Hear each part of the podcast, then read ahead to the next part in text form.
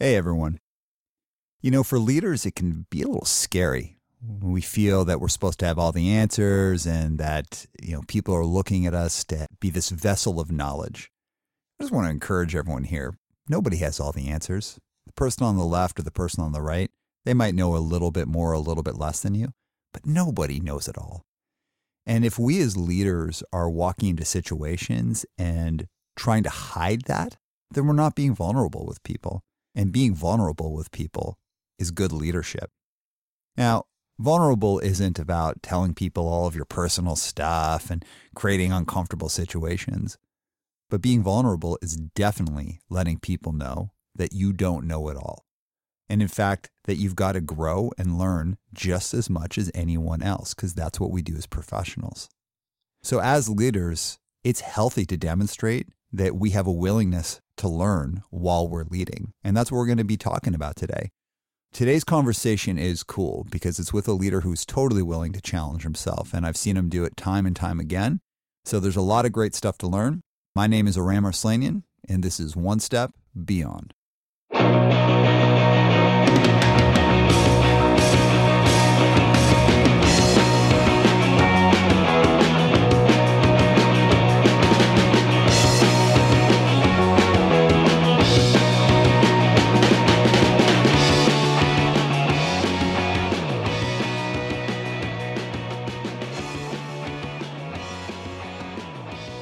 Right, everyone, welcome back to One Step Beyond.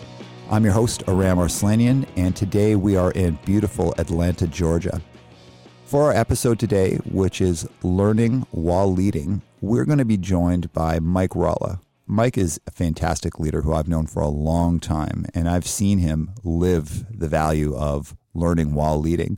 So, Mike, welcome to the show. Thanks for having me. I'm excited to be here today, so appreciate you. Absolutely. All right. So, what I'd love to do for our listeners here is I'd like to hear a little bit about yourself. So, your career, uh, how you got here, what you do today, and really how have you worked yourself into the role that you're in? Sure. Um, so, I work for Becton Dickinson. I'm one of the uh, many U.S. heads of sales they have for you know the various medical devices uh, that we sell. And I've been with the the company for 16 years. It uh, started out as a company called CR Bard and is now Becton Dickinson acquired us about two years ago. Um, I'm really fortunate in a sense that I've held probably six or seven roles across that 16 year career. Um, and uh, right now, I lead the U.S. commercial team for the critical care division, uh, which is you know roughly 92 people between sales and clinical, um, and I'm over the uh, the sales team directly. Okay, awesome. So for the audience who wouldn't know, um, when we talk about critical care, that could sound that could be a lot of different things. So really specifically, what does your group focus on in terms of sales? Yeah, absolutely. We have uh, really two main areas. There's critical care, which is you know patient monitoring, um, and we're focused primarily in the urology space, bladder drainage. So um, you know, postoperatively, things that are used in the ICU for either of those things, monitoring or bladder drainage. Okay, cool, really cool. So tell us about yourself. Like, where did you grow up? I'm originally from uh, Queens, New York, and uh, spent the first 31 years of life uh, in the New York area before moving down here to Atlanta. Okay, when you were a kid, uh, what did you want to be when you grew up? I wanted to be a veterinarian. Uh, right on. Yeah. So, how did you get to here? Like, how did you go start going down this path? Uh, this, the path of medical device leadership. What's the path? You choose. Um, well, I think I found out early on in my college career that I had an affinity for sales. So both of the internships that I had had during my college career were related to selling. One was for a copier company. Actually, both were for copier companies. Now that I think about it, so um, you know, with that, I knew that I was going to move towards, hopefully, move towards a sales career. Okay. So by the time you got to college, had you already said, well, you know, I'm not going to follow the dream of being a veterinarian? It lasted a whole semester and a half, and then I had to shift drastically towards getting the business core in order. Okay, cool. Yeah. So what was it that you learned about yourself in these roles that told you you were good at sales? Um, learning, you know, it was, it was something that I, I, I don't think I learned about at the time. I just learned that, you know, there was a great entrepreneurial spirit to go out and, you know, earn and run your day. And you, you were kind of living this alternative life to the nine to five punch in, punch out. And it was really appealing to me, you know, going back to my late teen, early 20s. Yeah. Uh, which this totally relates to what I know about you as a person. So not just as a professional, but uh, just as a, someone that I've come to know, because you're really, um, if someone was to meet you professionally, you're a really strong professional. You're very thoughtful. You, present yourself in a, in just a really healthy, positive way. And they get to know you a little bit, and you've got all this depth. Like you're really into music. Um, you've got like a really cool career path. So tell us a little bit about music and what you're into. Oh well, uh, definitely a, a, factor of when I grew up. But I'm I'm big into the you know the '90s uh, grunge. You know, um, about as stigmatized as you can get. All the bands that kind of define that time. So, um, but also growing up, you know, New York, I have uh, an affinity for you know Billy Joel and things that are just kind of off the radar to that. So there's no, you can't draw a line and connect any of the two bands that I mm-hmm. like. There's just they're they're all over the place. What were you listening to on the way here? I was listening to the uh, Scott Weiland Christmas album, which is just it's mind blowing because of the respect and admiration I have for Scott Weiland, but it's actually a really bad Christmas album. it's just it's not it's not a good Christmas album. It doesn't stand up. But you do listen to it. I, I do re- listen to it religiously. Yeah. yeah. So again, you're this real interesting mix because you're a really really good professional. And you kind of have this uh, a little bit of a, a, punk attitude about doing stuff. Like you like to run your own day. You want to do your own thing. Like sure. you want to forge your own path. So you find sales and you you realize that works with who you are, with how you think. So from the internships, what came next? Uh, well, I graduated and then uh, I did begin a career in sales, mm-hmm. and uh, I started out selling cameras for Canon. Uh, which was, you know, sounds easier than it is. But uh, I was procuring uh, these cameras to internet vendors back in the late 90s, which was, you know, right about the time that the dot com boom was still going. Mm-hmm. So I had a chance to go and, and sell to some pretty unique uh, companies, most of whom are out of business currently. um, and it, you know, it taught me a lot about um, working for a large organization, but still being frontline sales. Yeah. Okay. So you do that. When was your first leadership role in a sales organization? That occurred with, uh, you know, Bard, now BD, and mm-hmm. that happened um, in 2008. I was promoted to uh, the head of training and development, what we call our national sales trainer, and you're you're solely responsible for the onboarding of new hires and uh, as well as the training of the existing sales force. Okay. So you get into that role. Mm-hmm. What was the first tough lesson that you learned about you and your leadership style? Um, I think that my communication was nowhere near as clear or as succinct as I thought it was. You know, you, you never you never sound like you do in your own head, but when you start to see some a sea of blank faces staring back at you, it becomes quickly very painful that you need to make some changes and you need to really work on how you're teaching others to communicate. Um, if you think about it, you're, you're you're given this responsibility to teach people who have never sold before how to sell in the in the hospital space, mm-hmm. and you have no margin for error to make them overtalk or overtalk to them. And I really had to learn a lot about how to shorten my own communication. Okay, so I, I think this is a good place for us to start touching on the theme. So learning while leading, because mm-hmm. it sounds like in that moment up until this point, of course, you'd been learning. Anyone in a role, even if you've been in a role for a long time, you've got space to learn. But there's a kind of vulnerability that comes when you're a leader that you're expected to teach people, mentor people, coach people, but you actually might not know the thing that you're trying to, to teach, mentor, or coach them or direct them on as well as you would like to know, but you still got to do it. So I would love to hear from you just your, your general thoughts, your philosophy on really what does it take to be learning and leading at the same time? Yeah, it's a great question. I think it starts with your attitude and the need to have an open attitude is what I mean by that. Mm-hmm. So if you, you know, if your job relies on you projecting this image where you have to know all the answers and you have to be the, uh, the end all resource for people, you're never going to really have an attitude that makes you approachable and makes you able to learn from those around you. So it starts with having a more open attitude than I think most leaders really ever get to because mm-hmm. of the nature of their role. Okay. So that vulnerability that you're talking about, that ability to not be like, oh, I know, I know everything. And so you should just listen to me because. Mm-hmm. Were you good at that right off the bat in your first leadership role, or is it something that you've developed over time? No, I was terrible at it, and I think, I think it, it's it's the nature of the beast a little bit. Is that you know new leaders when you're first promoted, you want to be heard and yeah. you and you you crave it and you say, I, I need to be heard. It's part of why I'm here. Yeah. And it's it's actually fostering this this bad behavior because it, it doesn't teach you how to listen early on. Okay. So like what does some of that bad behavior look like uh, from your experience? Like either that you see in your previous roles or that you've seen in other uh, leaders where they're they haven't really mastered how to learn while they're also leading? Yeah, I, I think ultimately you rely on communicating to your employees the same way you might have communicated to your customers or to you know just a one person where you know you need to make your message uh, resonate with a broader audience. And people you know it sounds cliche to say make your message resonate with a broader audience but people really don't understand what that means to simplify their communication. And it's a you know it's a it's a, it's a career's worth of work that gets you to where you have to be able to do that in a quick way. So if you look back at that first role specifically what were the behaviors that you had that were indicating hey i'm not I'm not comfortable really showing that I'm still learning while I'm leading.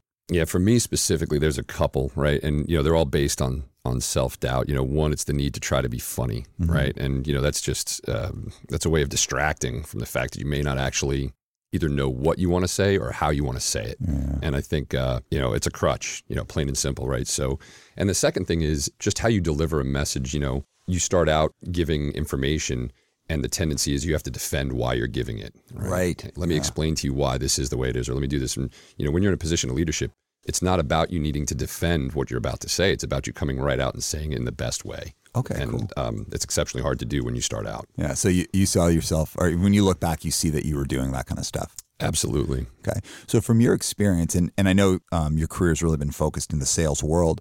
If you were just take a take a shot at this, do you think that a leader's need to present themselves a certain way, like really knowing their stuff and a little bit more um, overtly confident. Is that more pronounced in the sales world than anywhere else, or do you think it's the same across uh, all industries? Um, you know, growing up in the sales world, I would say that it is a you know a definite stigma that shows up um, multiple places. Right, sales leaders are always thought of as the most vocally strong, um, very assertive, you know, kind of a powerful personality, right? So I think that I've I've seen that show up more often than not. Okay. Yeah. So follow up question that I have for you here is if you think around your path from leadership role to more senior leadership roles to where you are today, where does ego management come in?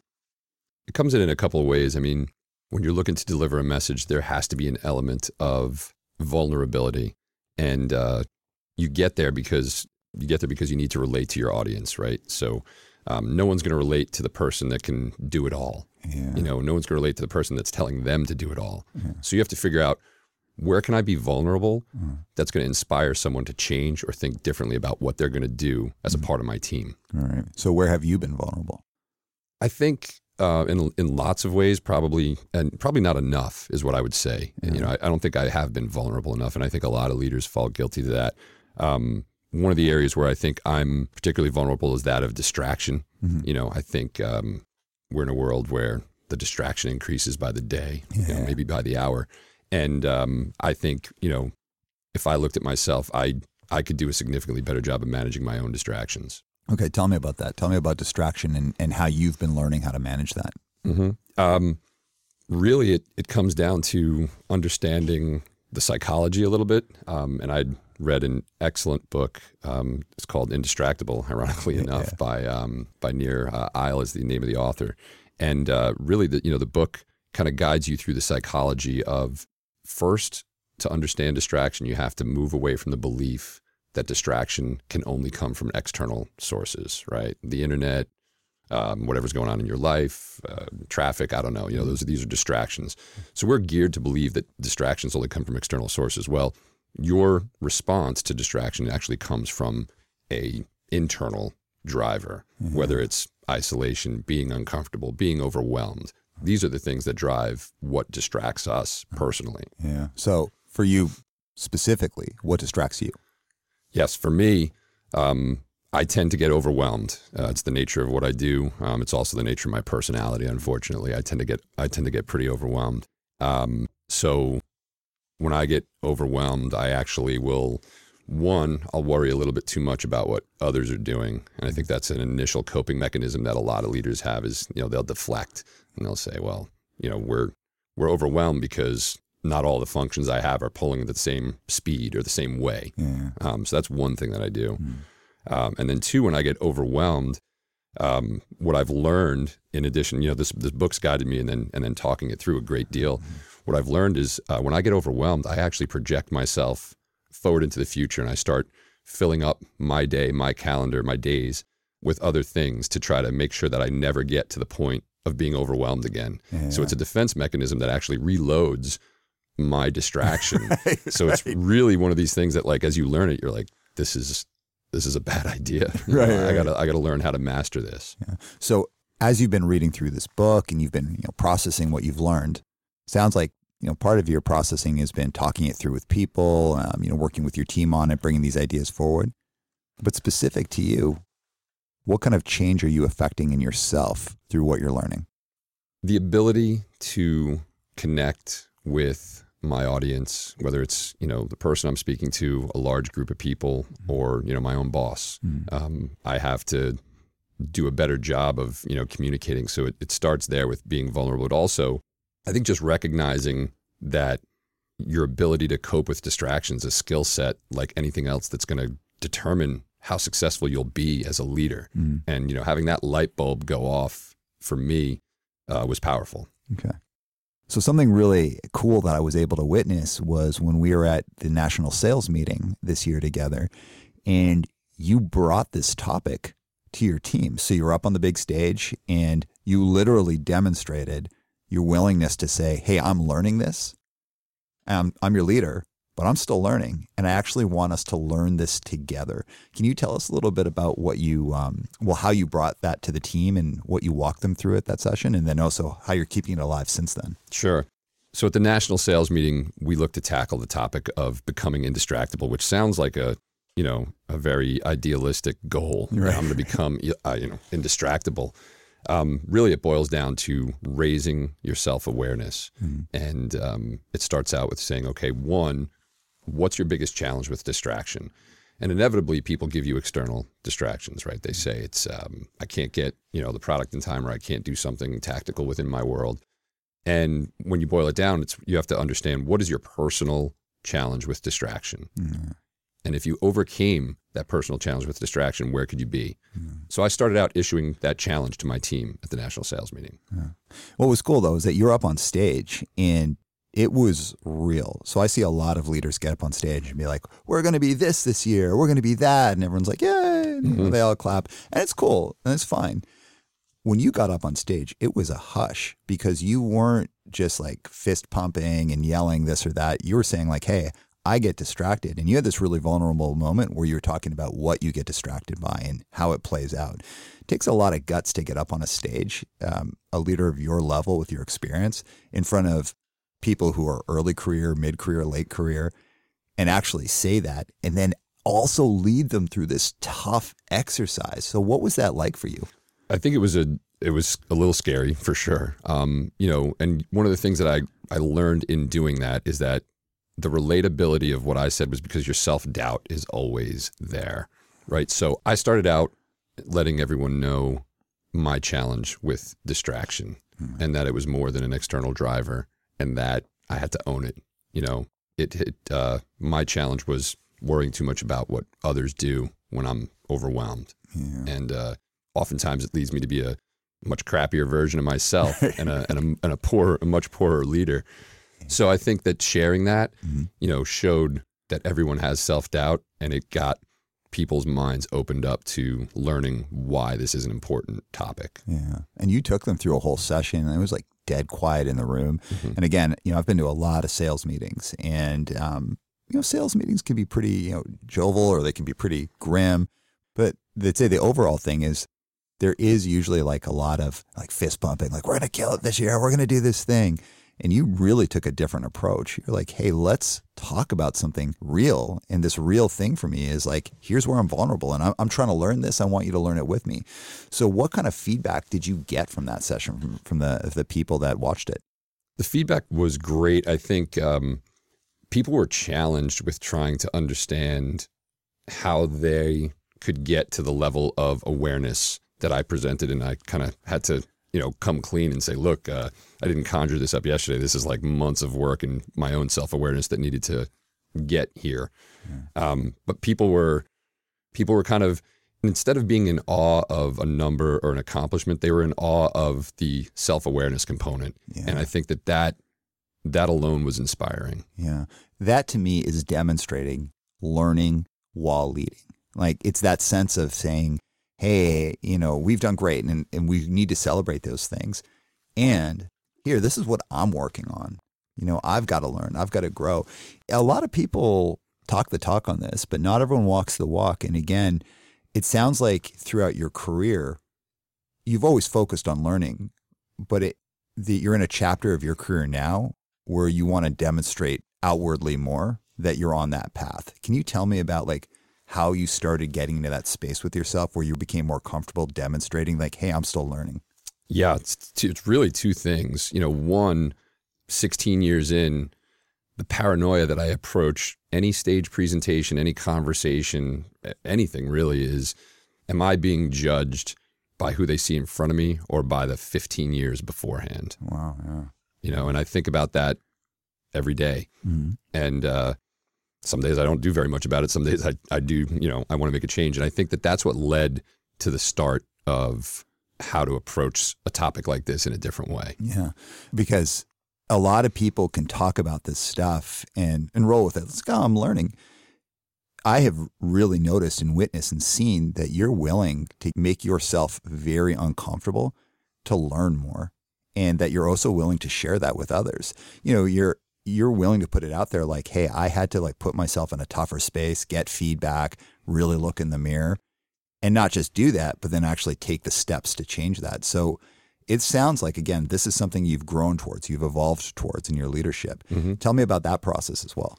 Definitely. Um, not only do you make the statement, do you show vulnerability and you, you try to create, you know, a way to relate to your audience, but then you have to show them that like, hey, I'm still uncomfortable with this, right? Even a month out from the NSM in this instance or whatever it's going to be.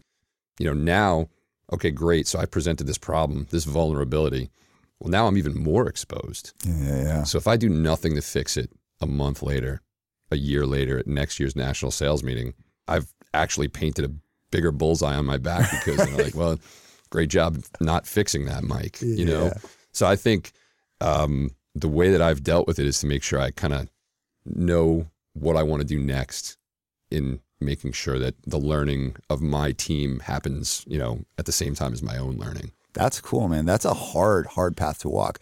So it's not just talking about it. It's not just being vulnerable because again, like almost anyone can get up and say some vulnerable thing. Sure. And sometimes we don't want people to do that. It's like, oh, that's too much. Right. You know, you you did this really cool thing in front of a lot of people and you've been walking it. So can you tell us what you've been doing since then to learn with people as you're also leading them on this specific topic? Like how are you working with the team to keep pushing down this path? Yeah. So since the national sales meeting where we introduced this concept, the main thing we did was challenge people to take accountability that distraction comes from something somewhere within. Mhm. And I think we accomplished that. Now you have to understand the feeling. Why are you uncomfortable or what makes you uncomfortable that forces you into distraction? When you're checking LinkedIn or Facebook or social media habitually, there's an element of isolation hmm. that drives you to do that. Now, you may not be aware of it. It doesn't mean you're a lonely person. You just feel isolated at that period of time and you're chronically doing something, right? Hmm. Or you're stressed out, you're overwhelmed, you don't know where to go, and then you do something else, or you're terribly confused and you go to that. So usually it's a, it's isolation, confusion, being overwhelmed. So now guiding them to that, guiding them to learn which of those feelings it is that makes them uh, uncomfortable, that leads to the behavior of you know being distracted all the time. That really is what I think is the next step. Um, and then the step beyond it is working on a fix together. Yeah, yeah, okay, that's cool. And uh, just to be clear for everyone in the audience, this is an ongoing thing. So, uh, and I want to hit on this, like how you're doing this, how you're conducting this learning, because as Mike said earlier, uh, indistractable is an idea that someone else came up with, that an author came up with. It was a book that Mike read, and he's been implementing this learning. So he's showing, like, hey, I'm learning myself. Let's all do this together. The cool thing is, you're actually doing this with a pretty significantly geographically dispersed team, and you're maintaining a cadence of getting it done while actually also running a business and everyone's going out and doing sales and doing these things.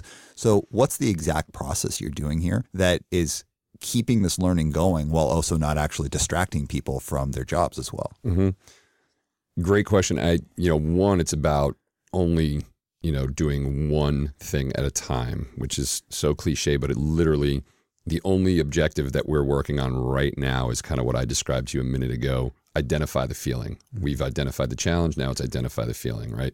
The next thing will be to do it actually through, you know, my managers and my team. So I can't I can't impact 100 people one on one remotely with only, you know, seeing them every year on a stage. Yeah. So, how do I get my management team, people I work with, to believe it? And really, it's by showing them the power of using this as a coaching tool. Um, one of the things I believe in strongly is, you know, you respect others by respecting their time. And there's no better way to show a commitment to how much you respect someone's time than to work with them on distraction. Okay, very cool, man. And uh, again, for context sake, um, you're doing a lot of this stuff through very thoughtful, well written emails that are prompting action. Correct. Yeah. That's correct. Yeah. Yeah. Uh, can you tell us a little bit about that and the, the approach to like creating this cadence and maintaining it? It um, it takes me about three days to write the email, so I don't know if that's a, if there's a, a lesson to be learned in that. No, I think um, I make myself read that email no less than 15 to 20 times just so I can say if I was a, a person who's field based, you know, remote Mhm. and receives an email like that, what are they going to do? Are they going to put it in a file folder? Are they going to actually do something like what is going to actually make them uncomfortable, realize that a change needs to happen, but also not be insulting, but also not sound like you're coming from a place of, you know, extreme authority or anything like that. Um, so it's a real challenge to work on one, the pace, and then two, the style. Yeah, yeah. Um, so if I'm going to reflect back to you, something that I've been observing and also I'm hearing in this conversation is you haven't arrived at a destination for yourself. Literally, as you're doing this, you're learning what it takes to demonstrate to people, hey, I'm still learning this myself. Absolutely. Like you're you've actually been evolving as a leader just in these past few months as you've been taking this on. Yeah, and I think you know the the challenge is in the the leading because you know your self doubt is always going to be there, whether you're you know a leader or, or not. Your self doubt's always going to be there. When you're onto something new, you don't think about it as much. You know, you're um, you you believe in something and you see it engage with other people, and that pushes that self doubt further into a corner, further into a corner, to where you just start to move at a, a better pace with a better attitude. All right. So as you've been going down this specific path, because you've you've demonstrated a lot of times that you're willing to learn while you're leading, but this is really specific because you're in a much more, um, I'd say, a, a bigger space of really letting people in. What have you learned about yourself as a person, as a leader, that you didn't know a year ago? One is that when you're leading too formally, um, you become disengaged, bored within yourself, and uh, a less authentic version of yourself. And it almost takes a wake up call to go back and say, who is that guy that just spoke? You know, what did I just see?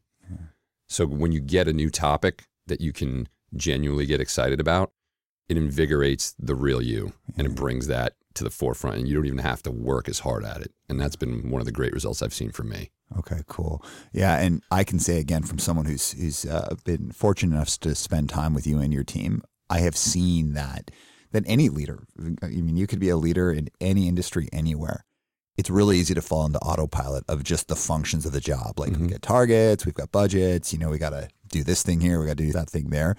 Just like you can fall into autopilot in your personal relationships, you can do it in your relationship with yourself as a leader. And it's been really cool to watch you as you get into this space about a topic you care about, really commit to learning about it and pushing yourself, but also demonstrating that to people. And it has, like, I've seen a change as you've been doing it. It's been like awesome. And to be clear, you were great before. You were kicking butt before. The team has like had record years, like over and over again, doing all of this cool stuff. But I've noticed this difference since you've been like really clearly demonstrating, like, I am doing this thing. Here's a gap that I realized I had. I'm going to learn about it and I'd like everyone to come along with the journey. So it sounds like you have learned something you didn't know about yourself a year before, Mm-hmm. but all of this work comes from somewhere. You know, like the reason that you're willing to go and push yourself and, and learn and demonstrate this. Sure. So, you as a professional, you as a leader, what's something that keeps you up at night? What are you worried about? What are you afraid of um, as becoming or having happened to you as a professional or a leader? The thing that keeps me up at night um, this is going to sound funny, is what I call dinner table conversation. So for me, the thing that's always in the back of my mind as a leader is you're now dinner table conversation for every single person that you touch in that role. right, totally, right? right. It's the scariest thing alive. Yeah. It really is. And that means that that individual that works for you is going to go home to their family, friends, whoever it is, and they're going to talk about what they heard, hopefully learned, or think about you. Yeah. And overcoming that fear to still be effective, you know, it's it's definitely self doubt played out in probably one of the worst ways. But overcoming that fear, but also having a healthy idea of, you know what, own own the fact that your dinner table conversation now. Believe that you can do, you know, a lot with the opportunity to be a topic of dinner table conversation. It's a great honor. And um, that's something that keeps me up really all the time. Yeah, because you want to, like, you got to acknowledge, like, every leader. Let's say you've got hundred people that are um, that your leadership is going to impact. No matter what, you're going to have people that are saying like, "Ah, this guy's terrible, doesn't know what he's doing," da da da. But the goal is that yeah, you're always going to have people like that. But if you yourself are pushing yourself as a leader, if you're willing to look at yourself in the mirror and really change and really focus on learning and demonstrating to people you don't know it all, then yeah, you're always going to be dinner table conversation, but you got to have faith that that conversation is about, wow, like this person is like really willing to learn. And if they're willing to do that, then I'm going to do that. Like that inspired me. That made me like take a second look at myself. That Yeah. made me like push myself. It's also about not, yeah, it's about that. And it's about not wanting to let your people down, you know, taking an implied uh, accountability obligation, whatever you want to call it, to never letting your people down. And, you know, that doesn't mean that you accommodate every need that your people have. You know, one of the things that's unique about the dinner table mantra that I always kind of laugh about is I think part of leading and putting out something that's either edgy or new or aggressive is that the people you say it to may not see it right away, but when they go home and have that dinner table conversation, I'm betting that the other people at the table are like, oh, it's probably good that they're hearing that. you know? And that's one of the cool things about it. So, Yeah, right on, man. So as we're starting to um, wrap up here, I want to get some thinking from you about what advice can we share with leaders at different stages of their career. So I want to start with where you're at now, and I'm pretty comfortable. We can say mid-career. You're 15 years in, and you've got a lot of runway ahead of you. So a lot of time to still grow, develop, like find who you're going to become as a leader uh, in the future. So if you were thinking about other professionals like you across all sorts of industries, what advice would you give them about becoming very comfortable with demonstrating to others that, hey, I'm still learning and I'm leading?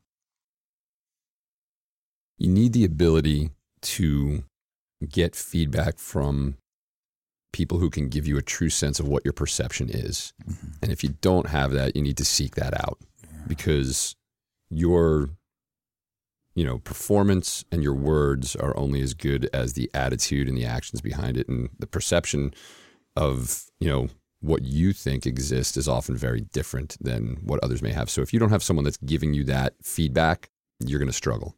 Okay, great. Uh, so let's go all the way over to senior leaders. So now we're looking at people who could be towards the, you know, like later career. Um, maybe they have five years left, maybe they have 10 years left in the workplace, maybe they got two years left. What advice could you give them about being comfortable with learning while leading at these senior levels? I think that as a tenured leader, you're more stigmatized than you are in almost any other position because everyone assumes these leadership figures to just, you know, know it all, been there, done that. And I think it's just an overlooked opportunity for those individuals to just go and have fun. The ability to connect and say, wow, so and so has been doing this for 20 years and can still, you know, take us in a totally new direction or something that we didn't even see coming is so impactful. And more often than not, um, people just take kind of the easy road or the straightforward road and kind of do the you know the basic black and white of of the business part, and they never really learn anything new at that point. Okay, cool. And of course, we're going to start with like early career, right? So now we're thinking about yourself like 15 years ago, or anyone on your team who's who's early career, who maybe is getting to the first leadership position. And I can already think of like one person off the top of my head someone from your from your team. Yeah, If you were in that space, what advice would you give them about like, hey, this is a thing that you should get real comfortable with, like early on? Is like You don't need to pretend like you know everything. What kind of advice would you give to the young professional who's in their first or second leadership role about really demonstrating and getting comfortable with learning while leading? That they need to brand what they do and be really specific about it. So whether it's something that helps, you know, remove obstacles in the workday for their team or a way that they earn trust or an attitude that they want the team to project. They need to brand that because building the identity of what they're doing is what helps to build trust. And that trust will then enable them to become greater leaders because they're obviously probably talented before they got there. But it's about connecting and building that trust that usually holds back the early leaders because they tend to either overtalk, want to do it all, support their people when you know they should be managing them more aggressively. Okay. Uh, final question for you, and then of course anything else that you want to add in at the end.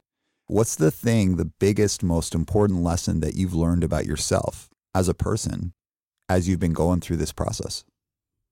That I need to be learning if I want to keep the bad traits and the self doubt down because I don't focus on it you can amplify your strengths way more than you can try to overmanage your weaknesses. Right on, man. Thank you so much. So, anything else you want to add in?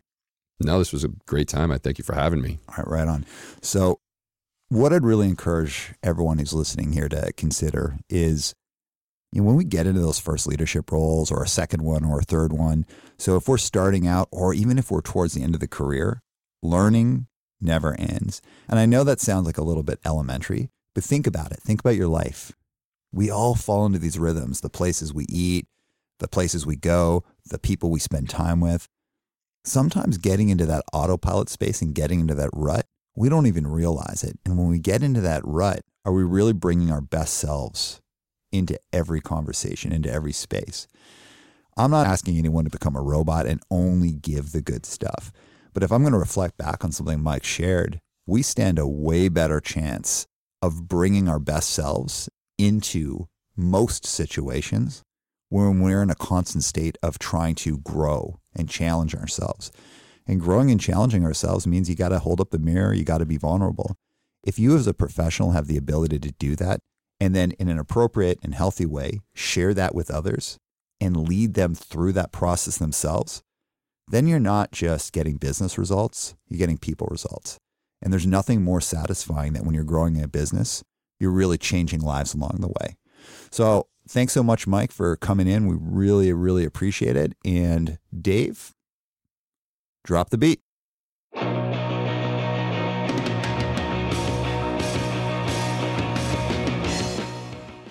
You know, as I was having that conversation with Mike, I was reflecting on my first job as a leader. It was when I worked in the social services and I was a site supervisor. I was a terrible boss. I was terrible. And it was because A, I had had zero training. I had no idea how to be a boss. And B, I was young. I hmm. was insecure. I was afraid. And I felt I had to have all the answers. And it was real interesting because when people started reacting to me being a crappy boss, it didn't make me more open. I got more closed. I felt I have to work harder and I have to know all the answers. And so I'd spend tons of times like studying and looking up policies and learning about things. And I was trying to arm myself, arm myself with knowledge, facts, figures, policies. In reality, if I just geared back, listened a little bit more, and demonstrated a real willingness to learn, I probably could have done a lot better at that job. In fact, it took me, you know, a couple of jobs to really get into a groove as being a leader. And, you know, even now, I'm the CEO of a company and I am still learning every single day. I'm learning about the discipline of being a coach, uh, being a facilitator, but also being a leader and running a company every single day. I'd say a big difference between me now and when I was younger was that I really am openly letting people around me know that, hey, I don't have all the answers. I want to learn. I'd love to learn more from every single person I encounter. And something I'd encourage anyone listening to uh, this podcast is knowing it all isn't a good thing. It's kind of a bad position to be in. I would way rather be surrounded with people who are smarter than me, knew more than me, and have the opportunity to learn from them.